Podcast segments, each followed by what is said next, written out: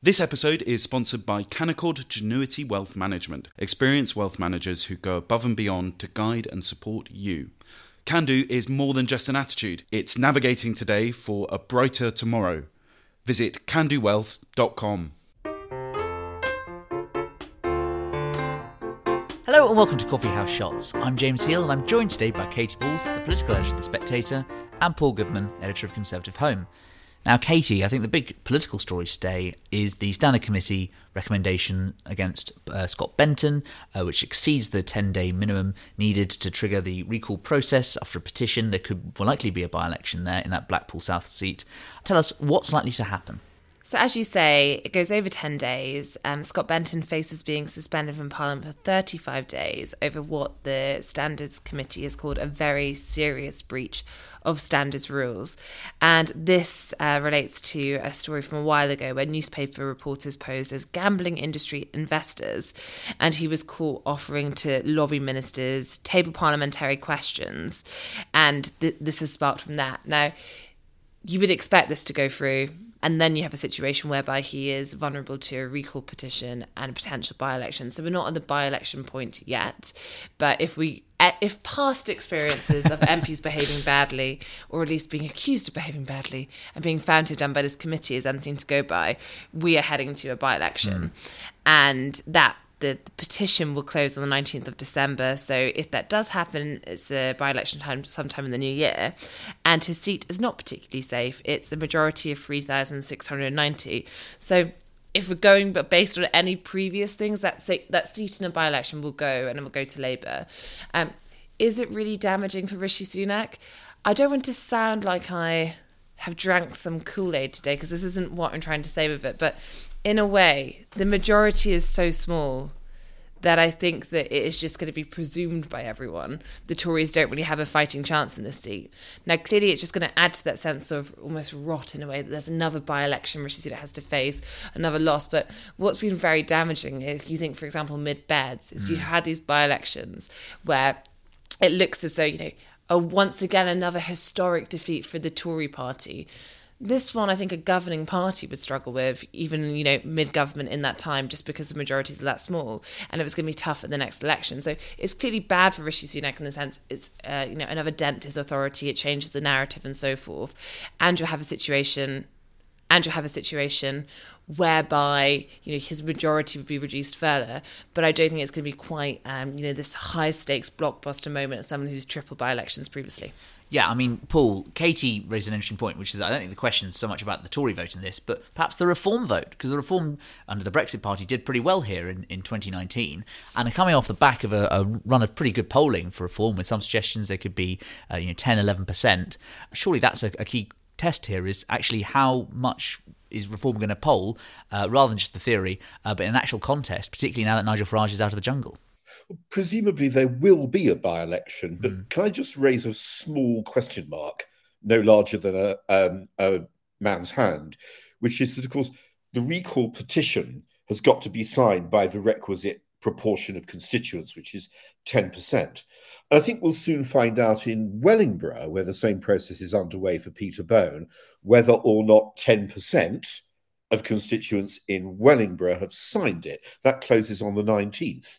As it's possible to imagine that constituents uh, don't particularly care for their member of parliament, but that they also hate the idea of a by election. So I'm just raising that as a possibility. But assuming it does happen, this is very much what I call a vote leave, take back control seat. They're both very poor, the Blackpool seats, North and South. And it is true that it would be a sort of possible platform here for reform who do very well in polls, but in actual real life elections really don't seem to have stirred very much. And Katy, I think the big story of the week has still been that vote that happened on the Rwanda bill. And now there's some suggestions that now it's moved past second reading, the One Nation group are going to be laying down amendments on it. What do you make of all that and the likelihood of legislation being amended?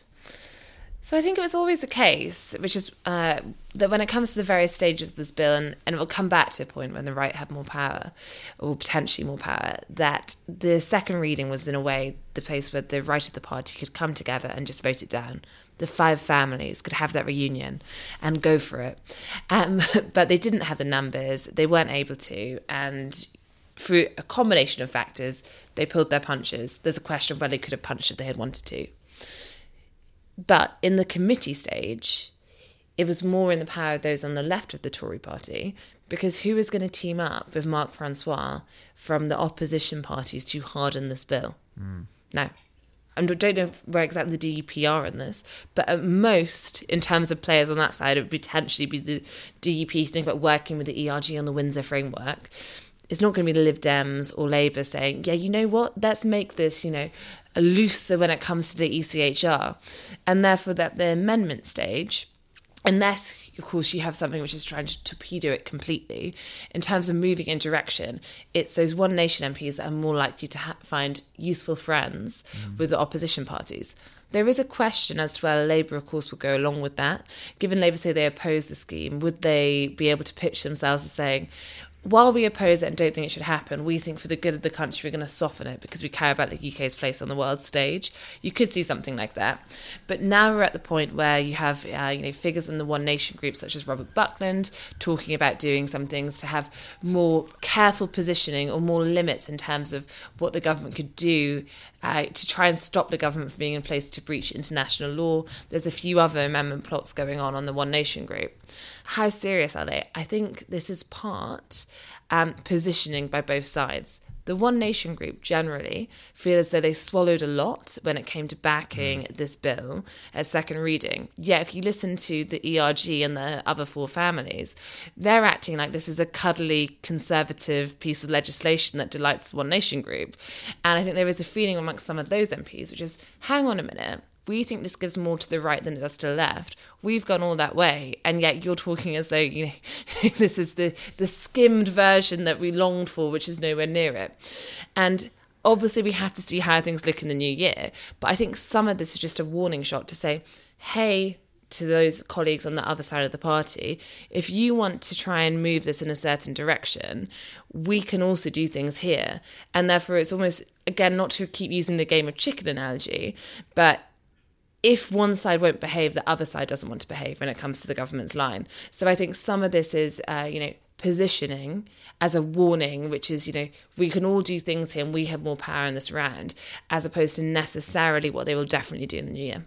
Paul, what's your take on it? So I think it's true that it's very unlikely that Labour would make common cause with the dissidents from the right of the Tory party, though you never know you know, they found a means of doing this during the Maastricht debate in the 1990s, but it's much more likely that they would be able to make common cause with the Tory left. The position of the Tory left is interesting because uh, they've had a, a, reputation, I think not entirely undeserved, for kind of rolling over when important votes come. And it's generally true that a lot of these figures on the Tory left, like Robert Buckland himself, are ex-ministers, and they've got rather a sort of settled establishment way of looking at things. And when the um, the whips come to them and say, "Look, for the sake of the government, old boy, won't you drop this?" they're more inclined to say yes than say uh, Sir Bill Cash, to take a name off the off the top of my head. And they are undoubtedly the Tory left, in response to the behaviour of the Tory right over a long period of time, are getting more aggressive. I mean, you will have noticed emails and us popping up in our boxes from the One Nation group, signed by Damian Green and Matt Warman and Stephen Hammond, who are the sort of big beasts in this particular jungle. And then a question about these amendments would be whether they will operate as a group. So, for example, Buckland's not one of the signatures on these press releases. He's a, a, former senior lawyer in government. His seat is not terribly safe. He may be thinking of life after the election when other people in the legal profession will be asking him, Well, what did you do during the Great War, Robert? You know, it may be that he will um, move amendments that seek to toughen up the position on international law, although. It, of course, one of these sort of oddities of the whole position is that the government maintain they're not breaking international law, merely pushing the envelope, whereas other people, of course, claim they are. Thank you, Paul. Thank you, Katy. And thank you for listening to Coffee House Shots.